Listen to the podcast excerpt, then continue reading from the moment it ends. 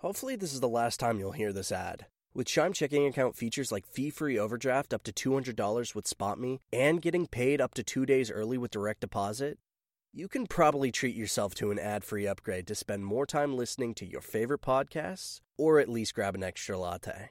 Take more control of your finances and say goodbye to monthly fees. Open your account in minutes at chime.com slash goals24. That's chime.com slash goals24. Chime. Feels like progress. Banking services and debit card provided by the Bancorp Bank NA or Stride Bank NA, members FDIC. Spot me eligibility requirements and overdraft limits apply. Terms and conditions apply. Go to chime.com slash disclosures for details. As a longtime foreign correspondent, I've worked in lots of places, but nowhere as important to the world as China. I'm Jane Perlez, former Beijing bureau chief for the New York Times. Join me on my new podcast, Face Off US versus China, where I'll take you behind the scenes in the tumultuous US China relationship. Find Face Off wherever you get your podcasts. Hello, everyone, and welcome to a what I think will probably be a reasonably short little extra episode to talk about Sound Education, which is where I've been for the last week. I'm actually recording this the day I got back, which is also the day I left, even though those are two separate days on the calendar, because that's how time zones work. So I've now been up for, I think, about, it must be around 24 hours, must be past that. I mean, I dozed a little bit in the airport and on the plane, on, on one of the planes, but no more like than an hour. So I'm, you know, exhausted. You can probably hear it in my voice. My my my voice is going, but I'm I'm actually feeling pretty good. I thought I'd feel much worse at this stage. Um, and I was fine with that because throughout the whole week it's been amazing. So um, yes, I've, I've as I was on the plane, I was making notes of like people I'd met and things I'd done, and I will have missed people. So first off, let me just apologize for anyone I'm going to miss out.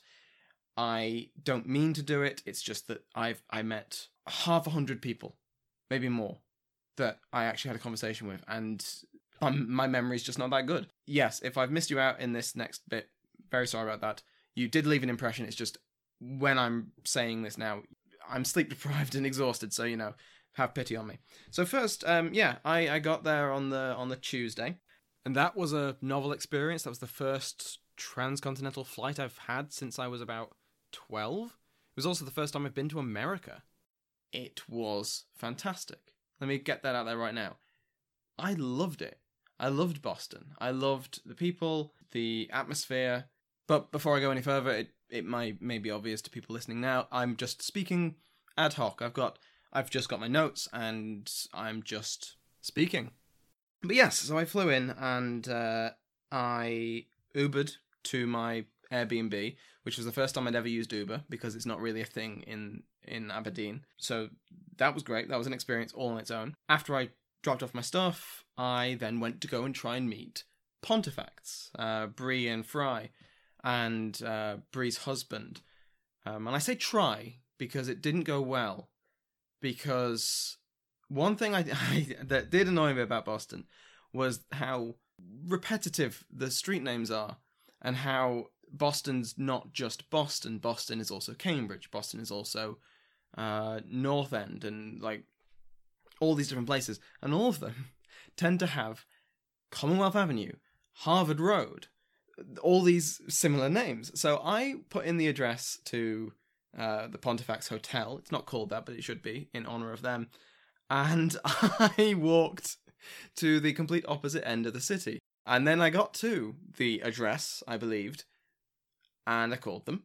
And yeah, I was, you know, an hour's walk the wrong direction. So that was great. It worked out in the end because I learnt very quickly for a baptism of fire how to use the public transit in Boston. And uh, yeah, so I managed to meet up with them, met up with them at Salem. Yes, that's Salem. And we had a wander around, we saw the sights, we went on a ghost tour. It was very cheesy.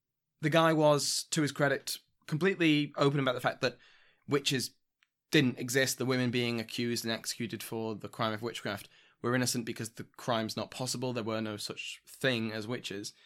But for things like ghosts and vampires, he was in character and oh, they're real and all this stuff, and it was fun. And I I did have I had no real problems with his history side of it. Whenever he came up, whenever he mentioned, you know, historical events or theories about why the Salem trials happened, like ergot, he was, in my opinion, spot on. He he immediately he he asked the crowd, "What's a theory people have?" And someone said ergot, and he said, "It's nonsense." And I was like, "Yes, you are now on my side. You are now my favorite person," because I was dreading that. And I was really worried that he was going to come out and go, "Yes, it's a possible theory," and it's it's just not. And yeah, great guy. I had a chat afterwards. Um, he may even be listening to this because I did tell him that uh, we were all podcasters, so maybe he's uh, listening right now. In which case, you did a bang up job, mate. If anyone is in Salem or planning to visit Salem and wants to go on a tour, I would recommend him. It's Spellbound Tours, I think. If you do go and you do uh, take that recommendation, do let him know where you heard about him from. Because he seemed like a nice guy. I think he'd like it. The day after, I kind of just wandered around Harvard, wandered around Boston, saw the sights, took in the culture, went to a went to a Macy's, which, you know, I know about the Macy's parade, and I was like, oh, it's a big deal. And I walked through, it's like, a, well, this is really cool department store. That was, you know, a, an experience. Not the most exciting stuff, I know. Kind of bought a pocket square out of awkwardness because the shop attendant was so helpful. I didn't feel like I could leave without buying something, and it was the cheapest thing there. And then, I, yeah, I met up with Pontifacts again, and and Jordan, the husband, and we did the Freedom Trail. We we touristed it up, and we saw. I saw most of it. It was great. It was a great way to to explore the city. The day after that was the Thursday, and that was the official start of the conference. There'd been events the night before, but I unfortunately missed them. On Thursday was the first big event for me, um, which was meeting up with Mike Duncan and recording him in an interview. That was an experience. That was fantastic. That was recorded in the Learning Lab. So I should have to say right now, thank you to Casey, Katie, and all the students who gave me a fantastic show while I waited. Improvisation, maybe not their strongest suit, but I have never been more entertained.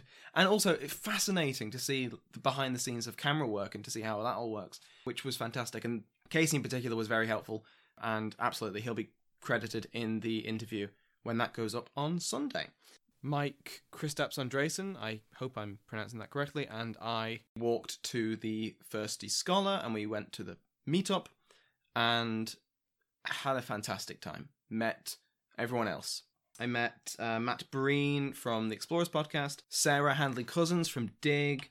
I met Roifield Brown from 10 American Presidents, How Jamaica Conquered the World, The Things That Made England. I met the organisers of the conference, the main three, for the first time Zach, Ray, and Joseph. That was great. And afterwards, we explored the Harvard Natural History Museum and had a few drinks and just it was it was wonderful. It was a great start. And on the Friday was when the actual talks began. Uh, mostly they were practical. There was a good spread on general academic podcasting. I was on one of them. I was on audio in the academic career, but before that there was university podcasting and talking to not academics, I don't believe, mostly, but people who were employed by universities to podcast for the academics. So getting them on, interviewing them and our panel, the one I was on, was mainly about how podcasts could or perhaps should be seen by the Academy and how they're not. It's, yeah, it was a very interesting, very useful conversation, um, and I got a lot out of it. I shared the panel with Laura Carlson of The Feast, who now works at Bloomberg, David Storey, who's a philosopher. I, I've forgotten his podcast name, very sadly.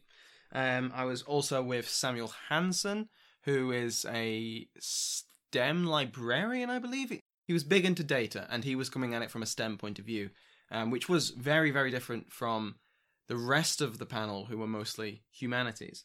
Um, and of course, it was chaired by Aven McMaster of the Endless Knot podcast. One of the other highlights of Friday, which I somehow forgot to mention just then, is that Friday was the day that I met Robin Pearson of the History of Byzantium, just by fluke, I left the building and he was there talking to Pontifacts as it happened. And I heard his voice and I just remember thinking, oh my god, it's Robin Pearson. So, yeah, we got on like a house on fire all through Friday and through Saturday. So uh, yeah, that was that was fantastic all on its own. Saturday was the last day, the last official day of the conference. Um, it began with a keynote by Mike Duncan. He basically talked about, I think, yes, his title was actually "What is the point of all this?" and he basically explained what the point of it all was. Um, he promised me the night before that it would resonate, and it truly did. He, he spoke about how podcasting is not just the listeners are benefiting from it, it's the podcasts themselves are benefiting, not just in terms of, well, in terms of educational podcasts, we're educating ourselves before we can educate others, but also it just it's character building just on so many different levels and he uh, explained it far more eloquently than i possibly could. I asked a i think pretty good question. I'm looking forward to seeing the recording to see how it came out but the effect was kind of ruined when i sat down and knocked the pull-out table next to me which had my phone and a croissant on both of which then fell onto the floor the phone fell apart the croissant had an untimely death and all of that I think was on camera. So hopefully the film editors are kind, and if not, you'll just see my head poking out from behind the seat, confirming that Mike Duncan understood my question, which was basically has reading about revolutions radicalized him? And he basically said kind of yes, because you can't learn about stuff like the Haitian Revolution and not come out of it with a different perspective, which I think is a very profound statement. After that, I attended a talk by Ian Elsner of Museum Archipelago. He was very kind. He he handed out like the only real merch that I saw. So I, I, I came out with a badge. I came out with a sticker, and I don't know where I'm going to put them or where I'm going to wear them, but I plan to because that's pretty cool. He had a talk about how the how museums have a responsibility because museums are like they've been studied and people trust them a lot more than they would trust basically anything else. They trust them more than governments, they trust them more than academics. And there's no standard to museums to say they reach, if someone is calling itself a museum, they're not necessarily reaching the standards of accuracy that that trust expects. And also he talked about the you know the the cultural power behind museums and the effect that you know just the wording of an exhibit or the actual holding of certain artifacts can have on the people that it's it's about. Um, he has a fantastic example of a an Aboriginal Tasmanian museum, and it was presented the the artifacts, the exhibits were presented as if they were extinct. And so, when actual Tasmanian Aborigines arrived and visited the museum, it was you know horrifying.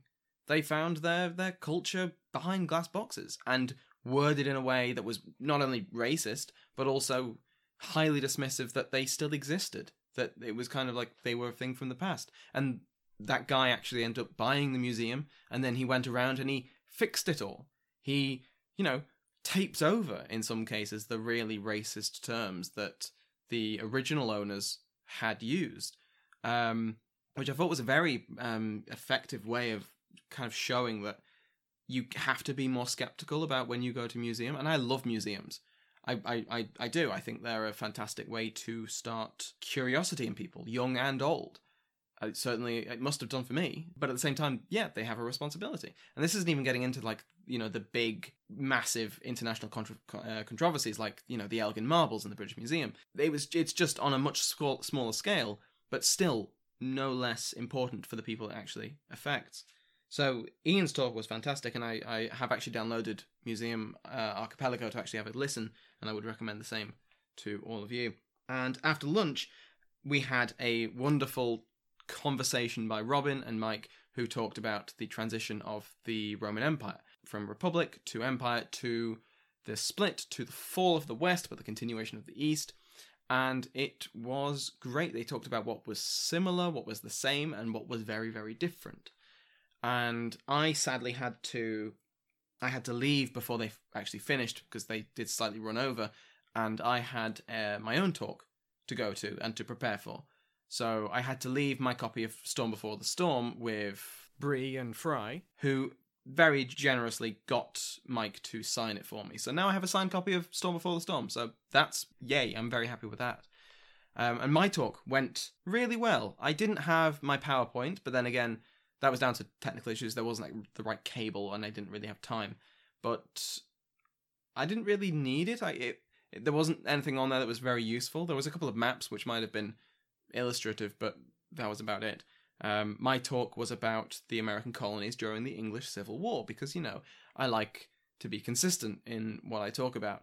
So um, that was a lot of fun. I talked about basically how Virginia and Massachusetts and Maryland got in one way or another screwed over despite their attempts at staying out of it. And I had some great questions at the end. And when the historical questions ran out, I, uh, I got questions about me and uh, what football team I like because I'm British, apparently. It sounds like it. And uh, what if I like cricket? And I had very disappointing answers for them because I, I have no interest in either sport. So, you know, I was not a very good representative of the British Isles. So, uh, what, what else could I do, really? After that was Pontifacts Live, the wildest papal elections, which was brilliant. Both Bree and Fry were fantastic. The comic timing on both of them was just superb. When the recording goes live, you have genuinely you really do need to watch that because it is it's funny. The room was in stitches. And yeah, I, I massively enjoyed it. And then to finish off the the Saturday, the last day, basically me, Robin, Pearson, Bree and Fry, and then a few non podcasters, mainly listeners, uh, we all went to a barbecue place and had American barbecue. And it had been recommended to me by my supervisor, so I felt like I kind of had to go, and it was absolutely worth it. It was great. Uh, and then after that, we we mostly ended up going back to the Thirsty Scholar where the party continued. So yeah, uh, we were there with Paul, another Paul, and Marcella, and they were all great fun. Oh, and I should also say hello to Duncan because Duncan is the first fan of of Pax Britannica or the History of Witchcraft that I've actually met before I've already arranged to meet him. So he just came up and he'd heard my question to Mike Duncan and recognized my voice and found me afterwards. And yeah, came up and said that he was there because he'd heard me talk about sound education. He then followed up by saying it was mainly because he heard me talk about how Mike Duncan was going to be there, but I still took it as a very, very sincere compliment. And so thank you very much, Duncan. I hope you got home safe. Oh, and yes, I got my fanboy moment with Mike and Robin. I got a photograph of the two of them, and that was just perfect that was a great way to end the night. Although I stayed around for a good few hours after that. I we had a tab to reach, so I was doing my bit. I was I was buying the drinks. I was I was purely selfless. Um, but I stayed around for a bit. Me and Robin chatted further. Um, I think I might have inspired a few potential podcasters. I hope so. Uh, if you're listening to this, guys whose names I have very unfortunately forgotten because we were in a pub and it was about 11 at night. But hopefully, yes, you do decide to do a podcast, and when you do, please get in touch. I want to listen. But yes, uh, so that was Sound Education. Hopefully, this long, rambling account thing has swayed you if you're on the fence about going next year. I fully intend to go. Whether circumstances allow is a different question, but I do plan to. And uh, yeah, I, I've come out of this having met people I've listened to for years having just their voices in my ear. Now I have faces and names and, you know, in jokes that connect me with these podcasters that I didn't before. And I've come away, I'm I'm tired, I'm aching like an old biddy, but yeah, it was absolutely worth it. I'm really excited to see where sound education goes from here. I want to see I want to attend future conferences, whether they're sound education or something else. And yeah, I think there's a lot of good come out of this. And aside from the fact that I got to speak in Boston, I got to visit America. All because of my podcasts, all because of listeners like you. Not only for listening to me in your in the numbers you have, so that I'm fairly confident that I'm allowed to rub elbows with the great and the good, but also I mean getting from Scotland to Boston is not cheap, and I wouldn't have been able to go without without those download figures and the ads that run and the, my patrons. So thank you to everyone, whether you're a patron, whether you're not, doesn't matter. If you've if if you've left a review or you've told someone, you have played a part in getting me to sound education, and for that I'm eternally grateful. It was so much fun, and I'm really really looking forward to future stuff. So yeah, I think that's more or less where I'm going to leave this off because hopefully it's been bearable. You might now understand why I script everything because otherwise I just go off on one. And uh, yeah, so I mean, maybe this is better for some of you. Maybe this is more authentic, perhaps. But yeah, I'll do it again in the future for for other topics, perhaps. But for this, yes, this is just me sleep deprived Sam just kind of just venting all this stuff that's just happened to me over the last five days. And uh, yeah, hopefully it's been of interest. So with that, I will leave you there. Thank you very much for listening, and I hope to see some of you next time at Sound Education. Ah, spring.